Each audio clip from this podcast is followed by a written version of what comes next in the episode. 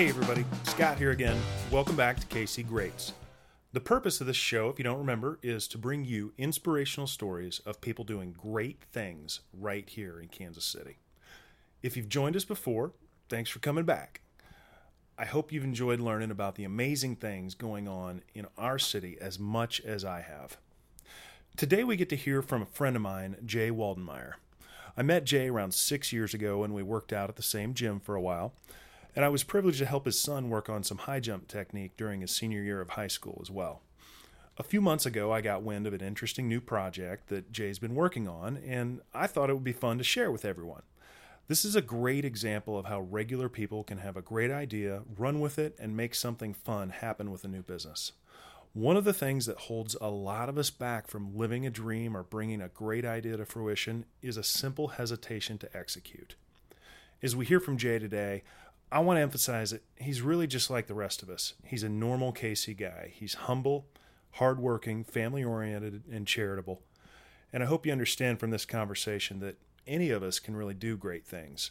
It doesn't have to be about the millionaire living on the plaza making an impact because simply they have the money and connections. It can be any of us.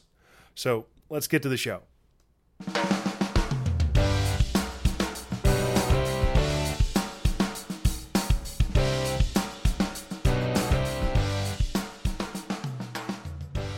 Hey, folks, this is Scott back again for another uh, KC Great to you. Uh, I've got someone uh, that I've known for a few years here today named Jay Waldenmeyer from the south part of town.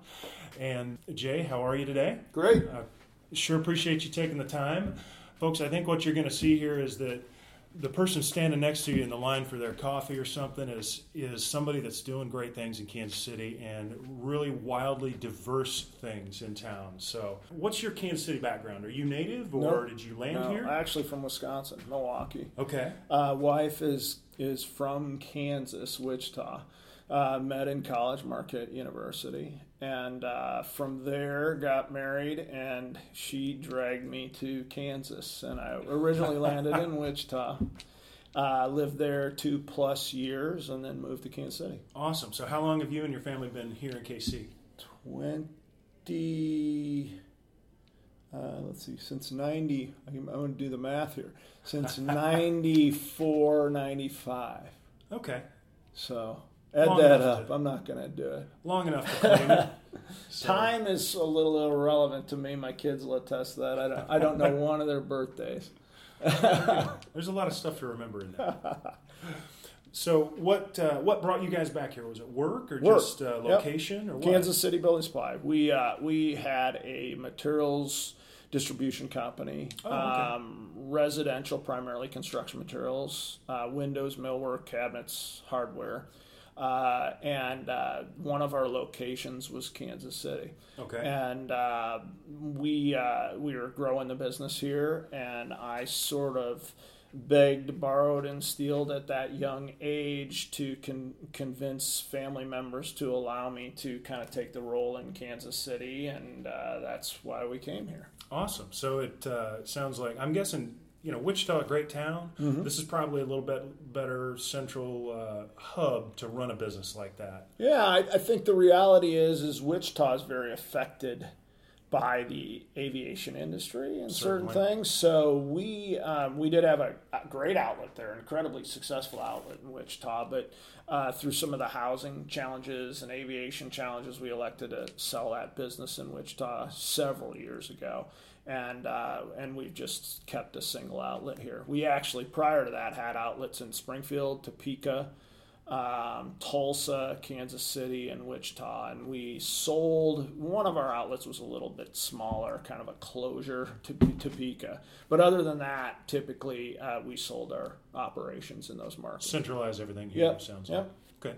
And you're still with that as kind of your primary Yeah, business. I call like. it my day job. okay.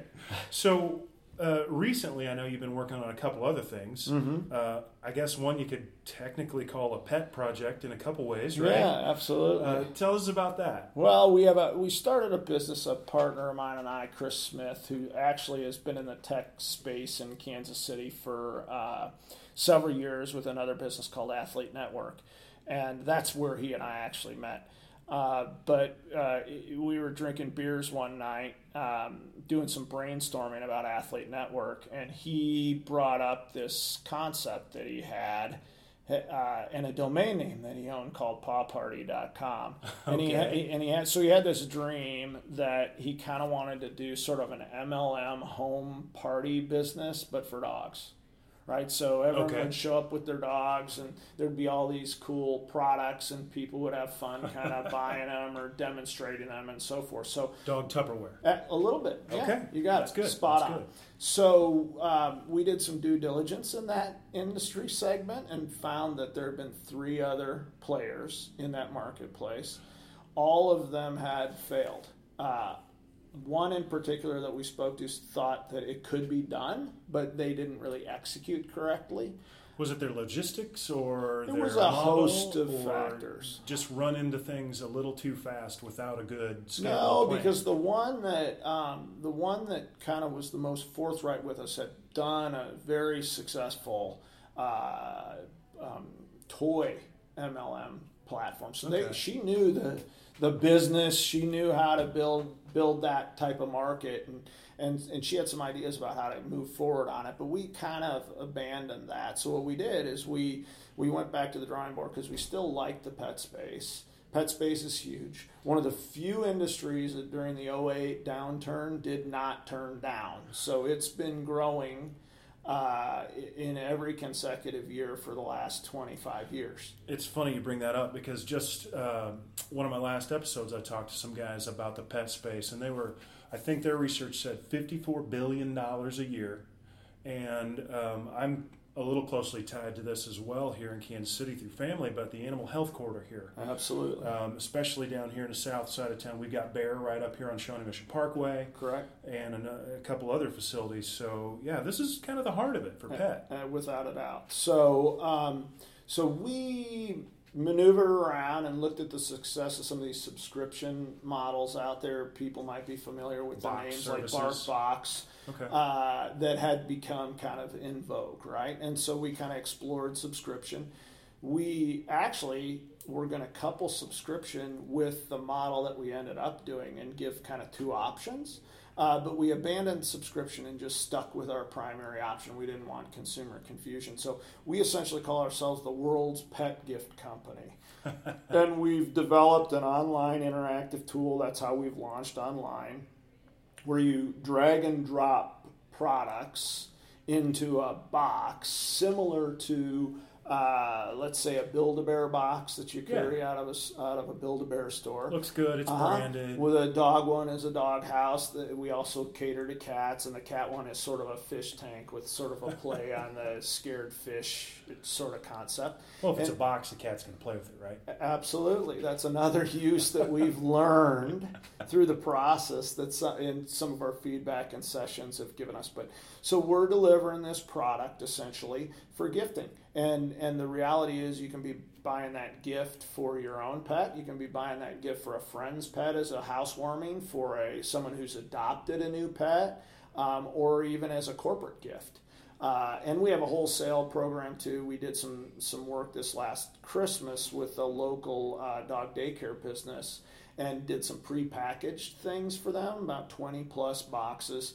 And that customer handed the boxes out to their top daycare clients. So Oh, that's we have kind of that piece too, and that's a thing we're, we're what we're really working on right now. To be honest with you, is we haven't focused on a lot of marketing with it. We haven't tried to push it a ton. We want to make sure our fulfillment is working right, our accounting is working right, the websites and call to action are working right, and all Okay. those things. So we're toying to make sure the concept works before we try to evangelize too hard about the product. Makes sense. So not not a marketing push so much. You get the minimum viable product ready, the the thing's functioning well logistically. right. Now, how much of your or, or where are you guys doing fulfillment, uh, products, things like that? Just We- sourcing everywhere, Right. or- We explored we explored fulfillment through some fulfillment operations, Mhm. but uh, uh, like like I suggested, we're starting sort of lean, and so if you jump in bed with a fulfillment operation, there is a monthly commitment. So I thought, Right. you know, why should we do that? I have space.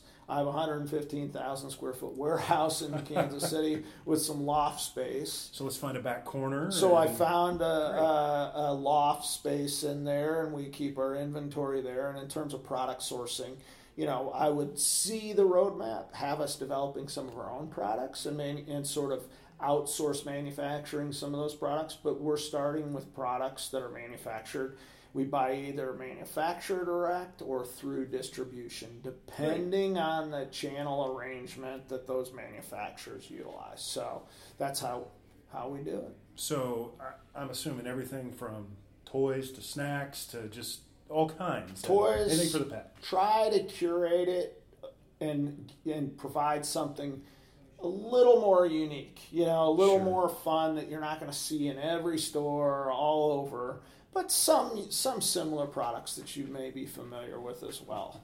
So how how old is this idea? Taking it from uh, from the, the evening beer to now, you've got stuff in the space, you can order something. Well, it's probably really taking it from that first beer is probably about three years old, wow. and that includes we didn't we wanted to build our own e-commerce platform so we literally built the website ground up we wow. did not want we have an interactive kind of experience that we mm-hmm. want to develop and to, with sort of your typical package e-commerce pieces that are out there. Yeah, I mean, you can go off of WordPress and run like Shopify or whatever, right, but, everything but, else. But those look like conventional e-commerce stores, right? Right. It looks and, like everything else. Right. And we didn't want we wanted our brand to stand out.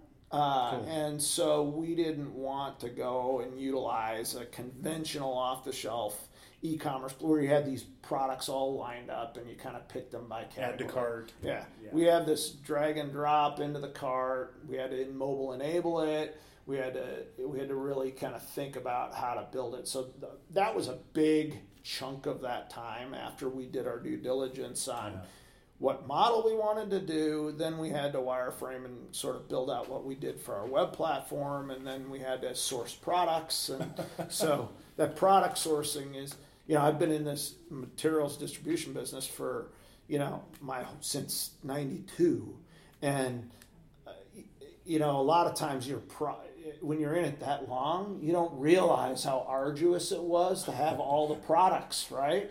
To, but when you start fresh, original oh yeah, right? yeah. When you have to develop, and then you you may end a relationship or generate a new relationship, but that comes in the middle of already having a sure. an inventory and an offering. When you start from scratch and you say, what are the products we're going to inject into this? How do we have enough to be representative, but not too much that it's confusing. It was it was a it was a little bit of a process too, but it's fun because we got to mess around with dog toys and cat toys, and and it's That's shocking awesome. some of the things that are out there. I mean, you're like, wow, someone really invented this.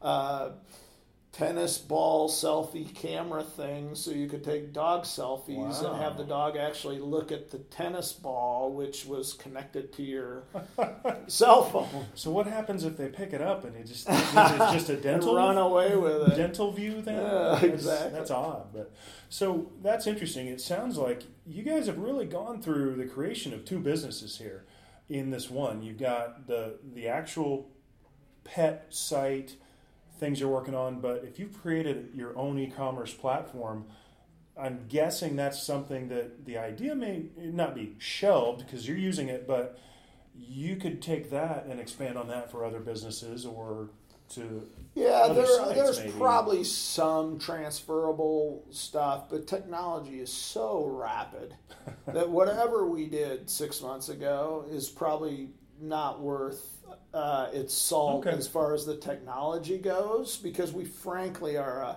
a pet and family fun company. You know, we're a we're a delivery business. We're saying, hey, listen, we know people buy gifts for pets. Why not do it here? Why not do it here, and why not do it in a fun way that sure. comes packaged up, as opposed to running down to Petco, finding some stuff on the shelf, trying to find a package to put it in, uh, wrapping it, doing all those things. No, this thing comes deliverable, handy, and fresh. And so I, I would consider us less of a tech company than we are more of a pet relationship product company. You know, Fair I enough. think that's what we Well, are. People, hey, I'm with it. I love I love our pets. Yeah. Everybody does. Unbelievable. You know, Part of the family.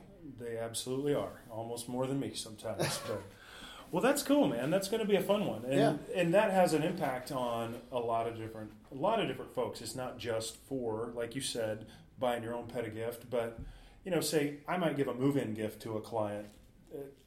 Perfect. We're always talking. We're always talking about their pets. Yeah. Um, something like that's perfect. It's And it's unique. easy.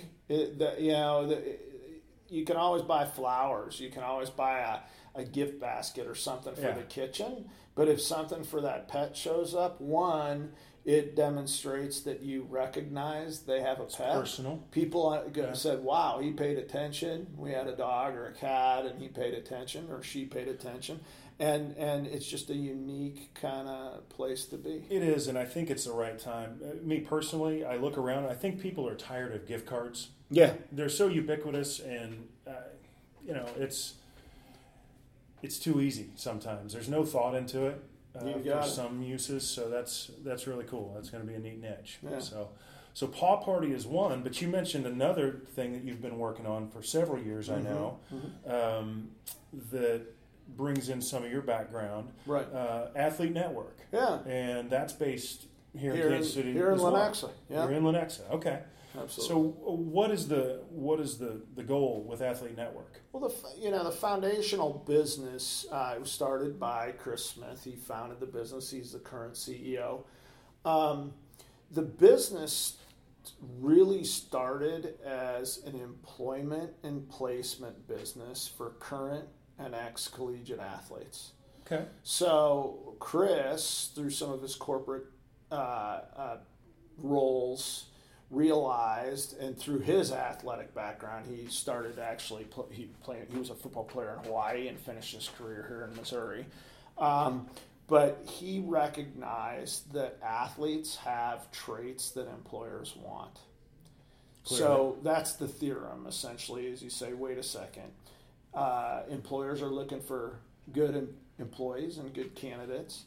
Um, athletes have the very traits that employers seek. So they're coachable, they're trainable, they can follow directions, they're driven, they're goal oriented. They they're, there's a list of about 23 Sure. things you identify as sort of part of what we say is the athlete DNA, right? And sometimes athletes don't even recognize that they have this DNA, right? They just go about their business and think Well- that that everyone has Operates it. the same way. Uh, yeah, and and Yeah. and there's a difference a lot of times. Not not to diminish non-athletes because they all everyone has traits that are valuable. Uh, but but it's an interesting proposition. So he said, listen. With these traits, with my, I talk the talk and walk the walk. I played collegiate sports. Chris did. I as well, uh, as you did, Scott, um, or participated in collegiate sports. Um, he said, I'm going to create an inventory of great job candidates and I'm going to work in kind of this placement business. So Okay. he built that original business and then got it to a point where he felt, uh, and I'm not putting words in his mouth, that it was kind of a lifestyle business. You know, he was he was generating a decent income, but he wanted to build more of an enterprise level business, not just a, a lifestyle business. So he wanted to inject some technology into the platform, and and through some connections of his, uh, we got to Chris and uh, did some angel funding uh, ourselves and a couple other people of, of this business to inject some technology. Now we're going to jump a few steps because there was a whole bunch of progression in in this mix, and now uh, that originally actually it had a couple names, but it, one of the main ones it was originally known as Career Athletes, and now we're known as Okay. Athlete Network. And that was that was a good time ago. Yeah? Probably two plus years ago was when two years ago roughly was when the name change occurred. Yeah. But he really started that business six plus Six, years six ago. to eight yeah, years, I remember. eight years ago. Something. Okay. So, so that evolution brings us now to the point where Athlete Network has relationships with over 500 colleges and universities nationwide. Great. We have over 200,000 a- active members. We have uh, employer relationships with companies like Northwestern Mutual Life, Johnson and Johnson, um, very substantial uh, Fortune 500 type businesses. And they they love things like that. I I actually when I I got hired out of the military to J and they love those types of um, hiring practices because. As I'm sure you know, the things you guys identify as the athlete DNA, uh, hiring has changed in the last 15 years or so for uh, industry recognizing it's not necessarily about the the skills on the resume it's the talent you can learn the skills Yeah, most of the employers now. I mean, unless you're in a professional trade, if you're an engineer or a doctor, right. obviously There's you need know. skill set, right? We're not going to have Jay Waldenmeyer uh, going into an orthopedic operation and try to do a knee replacement. That's not going to happen. Yeah, it'd be a challenge. So, so the reality is, though, you're right. I think a lot of employers now say we need someone who's going to fit our culture. We need someone who has the traits and, and ability to learn because we're going to teach them what we need Well, to teach them anyway. it's like you said about tech you know six months things can roll completely differently and uh, because of communications technology and everything businesses have to flex pretty fast Quickly. so Yeah, you know the ability to, to learn and do that is Right. pretty important right. So now our platform is to a point where we we are sort we we kind of provide three tools in that platform. We provide employment, we provide uh, content, and we provide networking. And all those things kind of work in tandem, and they they come at different points for athletes and individuals at different parts of their life life cycle. So we're trying to be excellent at all three of those things, and we're trying to grow the network and scale the network and build the network. And um, this last year, we actually did a deal um, and it's a three year contract. We have created a sister network or a child network within our platform where the members can toggle back and forth between Athlete Network as a whole and this private network, and it's with the USOC. So uh, Oh, the USOC's uh, employment program is now partnered with us to do all their kind of tracking and athlete management for outplacement and employment needs for the Olympians. Well, and there's such unique challenges to that with their training times and, Mm-hmm. and competition schedules that you've got to get an employer that really, well, you know, that's got to be a cultural fit to them. It's got to be important to make that employment decision, obviously. and there's varied employment pieces within Yeah. that, though. You know, there's there's during training. Sure. If I'm actually continuing to be an athlete, right? If you're Michael Yeah. Phelps, you might be forever, right? Uh, but but eventually an athlete retires, right, and moves Sure. on to their next stage of athletics. And so some of these athletes are coming to the end of their. This will be their last Summer Olympics, right? And and What they now? may have to go to the re, the real world, right?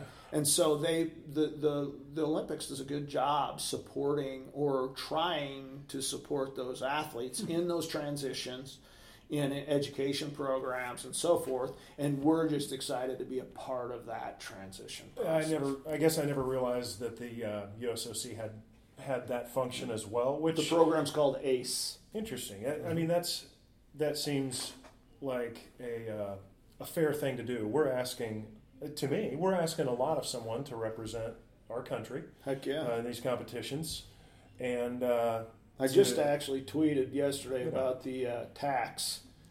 We need to eliminate the the tax on the medals and all those things that our athletes have to pay. You're kidding. The government will not address that issue. It should You're be a simple vote. they tax the medals. They tax the the winnings. So so um, we're not talking about uh, dismiss Michael Phelps. you know income from endorsements. Right, that's that a stuff. different deal. Though that's different. That's the unique income, and Michael Phelps is one in even at the Olympic level. He's one in Right. Millions of people. Right, he can generate a large sum from his personality, as do like our NBA athletes and so forth.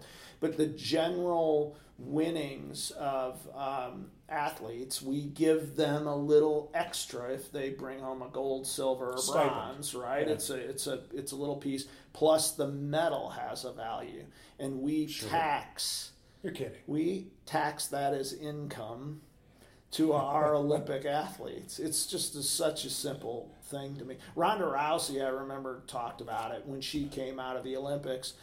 I, I believe, and I, I She got I a bronze, I think, Right. Oh wait, right? She had to pay, yeah, she had to pay taxes on that. And at the time, I believe she was literally living in a car.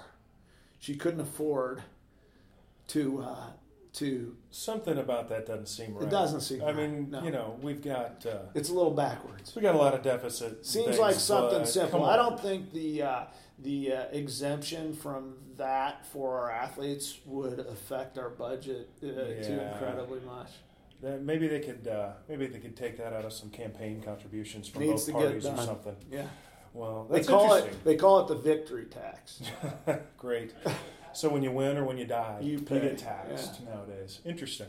Well, that's uh, I have no idea. Yeah. I'm glad you glad you brought that up and very timely. We're in the middle of the Olympics right now. Absolutely. So, um, well, that's cool, man. I mean, Athlete Network then is something that is now Kansas City born and bred. Absolutely. And if I remember right, you guys have a pretty good team built around it now. How many folks are working? I think currently we have 12 people. Okay. Not everybody is in our office here. There's some remote employees. Sure. Um, and we outsource our code. But, uh, you know, I'm glad you kind of brought that up because um, Kansas City has sort of had this, I don't want to call it a renaissance, but this excitement around tech, right? This Mm-hmm. thing that says, hey, we want to.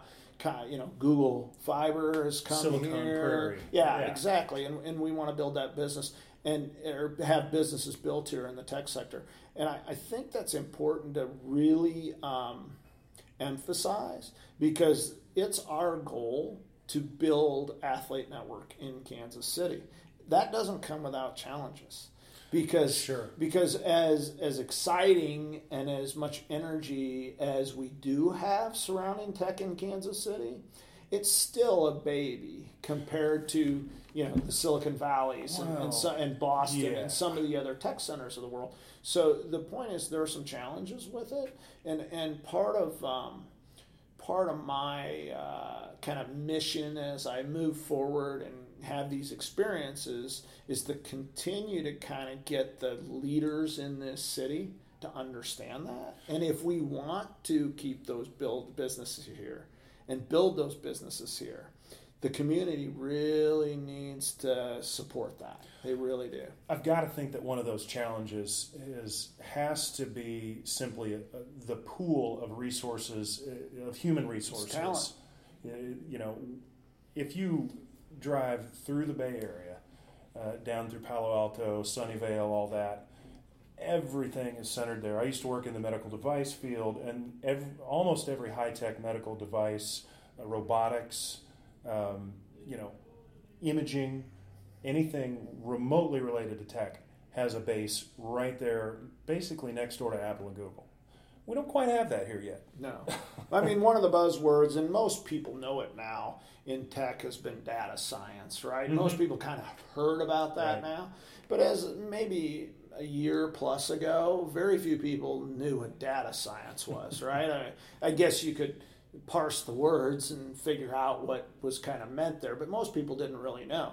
Uh, but if you walked into any Starbucks in the valley, like 12 people in line waiting for their latte were talking about data science Yeah. you know so it's it's not hard to find people there it's expensive and it's illustrated by the fact that you know these large tech firms sometimes do wholesale company acquisitions simply to hire employees. They call it acqui-hire. You know, Wow. they literally acquire a company for talent acquisition uh, because they find that it's going to be a quicker and less expensive route than actually trying to steal away those employees. Let's not build a division. Let's just buy. Let's one. just buy one. Yeah, yeah. Right. So it's an interesting, sense. but we but we have again, we're getting more and more talented people. We have a lot of creative people, and there's a, you go around town and meet people. There's a lot of very good energy, but that needs to stay. And there's another thing that needs to stay. And I read an article about this the other day, or needs to get developed here. Um, we have an, an anathema to failure, and failure is a part of success Absolutely. if you, and I, I read an article about Stanford essentially, which is a hot spring of tech people and venture capitalists, Yeah. right? I mean, it's it's where the bulk of them come from. And and one of the one of the things in the article was the I forget who it was even was, but said they teach you that failure is a good thing. I wonder if some of that is a difference between um, more of a, a Midwest blue collar attitude, Without a doubt. where you know we all if, if we grew up in the Midwest, you understood that. Damn it, you're going to get it done. Right. You're just going to put your nose to the grindstone. not gonna You're going to quit. do it. I'm not going to quit.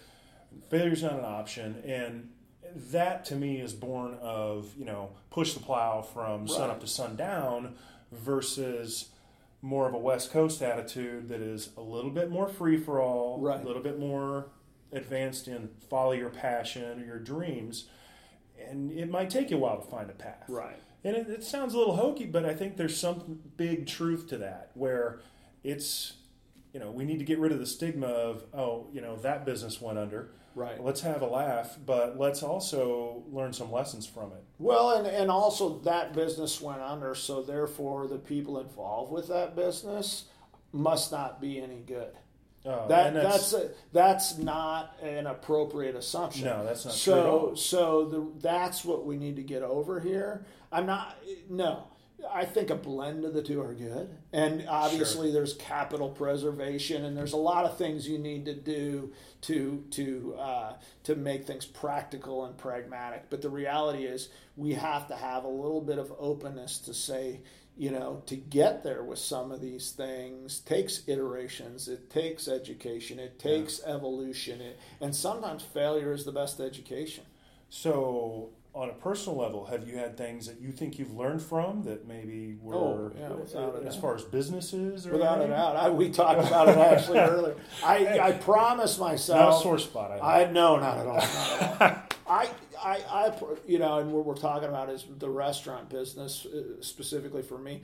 Is I, um, I, uh, I like, and I, and thankfully, God willing, and at my position in life, I've been kind of gifted with the ability to focus more on, um, at this point in the time, learning through what I try to do. Yeah, I, I'm not, Sure. in other words, I'm very lucky. My family's very lucky from the standpoint, I'm not worried about my shelter and where I'm going to eat, right? And so I have the luxury to approach things maybe differently than some other people. Sure. And I think that everything's a learning experience. And we we did. I promised myself we would. I would never get in the restaurant business. Absolutely said this is not a business that that I am interested in or would ever want to. Well. Uh, I someone pitched us a restaurant concept and I wrote a check and uh, and well, I it was mean, unique, kind of unique. It was a te- it was called Mestizo, and we partnered with uh, uh, Food Network chef Aaron Sanchez. And you know, I could be remembering it incorrectly, but it really it's not like it was a bad place. No, I mean, no, it got no, no. great reviews, and Yeah. I, you know, People liked people it. really liked it. I think um, I think maybe the footprint size was a little big. So Okay. again, you learn, and and That's a tough uh, business, though, isn't it? I mean, there's, Oh, there's very slim margins. I don't know much, if anything, about restaurants, but I've, I've come to food, understand food is tough. hard. Food is hard. Alcohol is a little better, right? It sense. rounds kind of out the margin perspective. Well, it probably doesn't. You don't have to worry about uh, inventory management and spoilage the same way. No, but you have to worry about uh, uh, shrinkage. You know, uh, that's one yeah. of the things you definitely have to kind of manage within a restaurant. But the but the reality is, um, I learned a ton. I, I probably to a fault when I invest in something, even if someone else is running it, I engage pretty heavily. Dive in because I really want to know what's what the moving parts are. Because mm-hmm. I don't feel like I can sit in a, a board meeting. I don't think that I can really review a financial if I really don't understand what's behind all what the line items are really yeah, saying. and and why it's justified or not. Sure. And so uh, I even went to the point, and I think the, the chefs were a little shocked. I I uh, I cooked an entire shift with those guys one night, which that is an amazingly difficult, experience. pretty job. cool experience. Uh, yeah, it was great. They were very good with me and kind of tolerated me as a nuisance in the kitchen. But by the end of the night, I was cooking specials. You know, pretty snappy. There's a lot of moving parts back there. Oh my god, I don't know how they do it.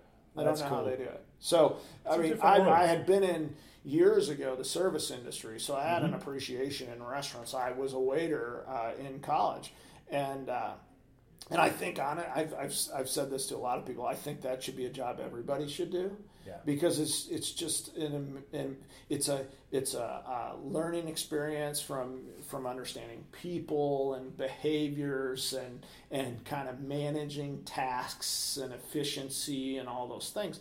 And uh, so I had sort of a little bit of that background, but being in that kitchen I tell you, the fact that they can turn out food the way they turn out food gives you a whole new appreciation. And we had a moderately complicated menu with a lot of prep. Really? This there was a lot of sauce prep and, and fresh ingredient prep and that kind of thing. So it was a bit of a challenge to manage that that kitchen. So that is, that is cool. a fascinating world. Yeah, it is for sure. Different, it's very different than a lot of other businesses. Without a doubt. So well, that's cool, man. Well, let me change gears a little bit. Uh-huh.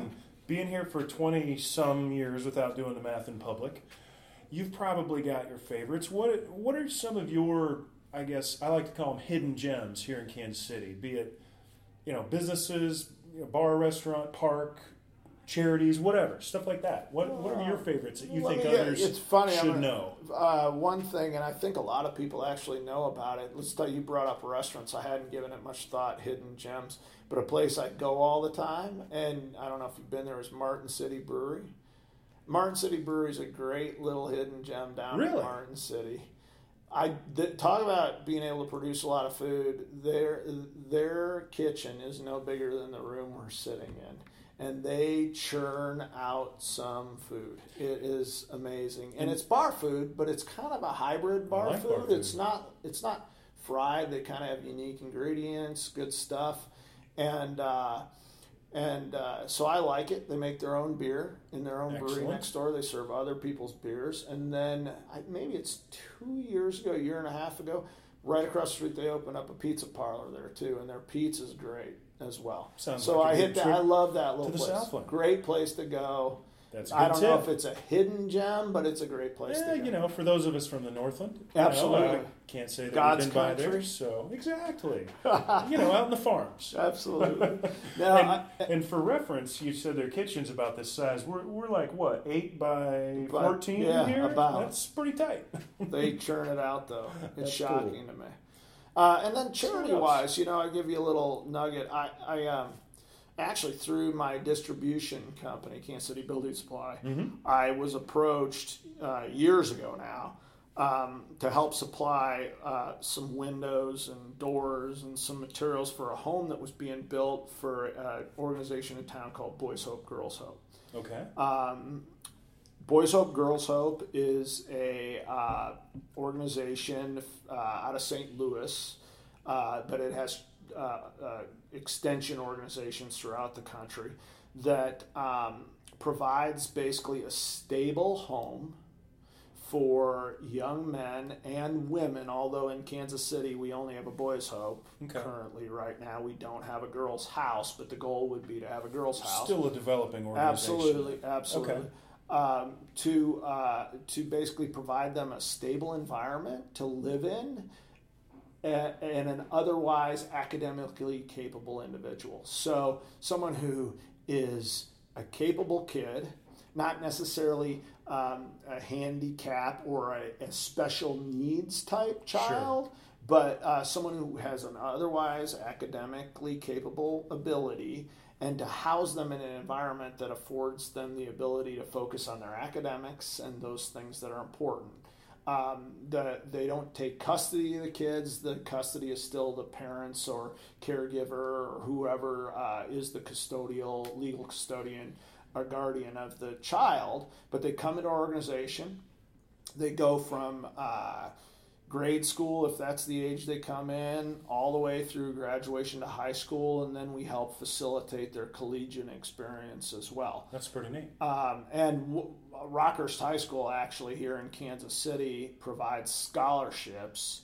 Okay. Each and every one of the kids that we send there, so wow. at no cost to the organization, That's Rockhurst fantastic. High School supply uh, provides uh, scholarships. So all our scholars, as we call them, uh, go there. So I got involved with helping to build their first house, right?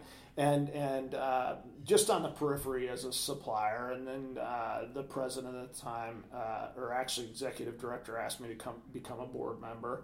Became a board member, went through that process, and eventually ended up as president of the organization for a period of time. Neat. And I handed off those reins. But it's a great organization, a very worthy organization, and uh, and there's now some. You know, when you start, it was started shortly before I got engaged with the organization, so now it's getting more of a track record, and mm-hmm. we're seeing kids now actually that have come through our program graduating from college and moving on and getting employment and so on and so forth. So Come the results are truly yeah.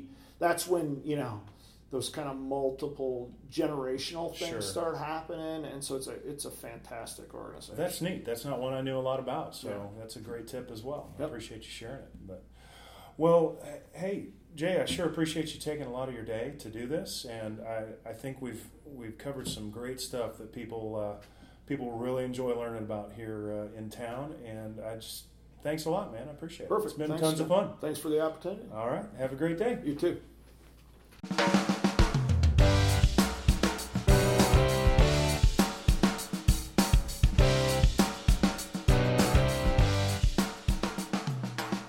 Again to Jay for being so open about what he's working on and even discussing some projects that didn't work out. As I wrap the show, it's really got me thinking what idea or dream do I have that I haven't done anything about? How could that make a difference in my life or our city? Well, how about you? What can you take action on that you've dreamt about? If you can answer that question, do something. Just one little thing. I've scheduled a meeting with someone who can help me explore the viability of an idea I've had for a long time. May go nowhere, but who knows? Find something of your own. It might be uncomfortable. You'll probably be nervous about putting it out there, but take one tiny action. Worry about the rest later. So, thanks again for joining me today. If you are enjoying the shows, I would ask one little favor share us with a friend. You can always find links to the shows at kcgreats.com Twitter, Facebook, or you can use your favorite podcasting app, of course. Just search for KC Greats on iTunes, Google Play Music, Stitcher, etc., etc. And of course, if you do have critiques or more importantly, ideas for someone you think we should hear about, let me know. You can always send me an email at scott at kcgreats.com. See you next time.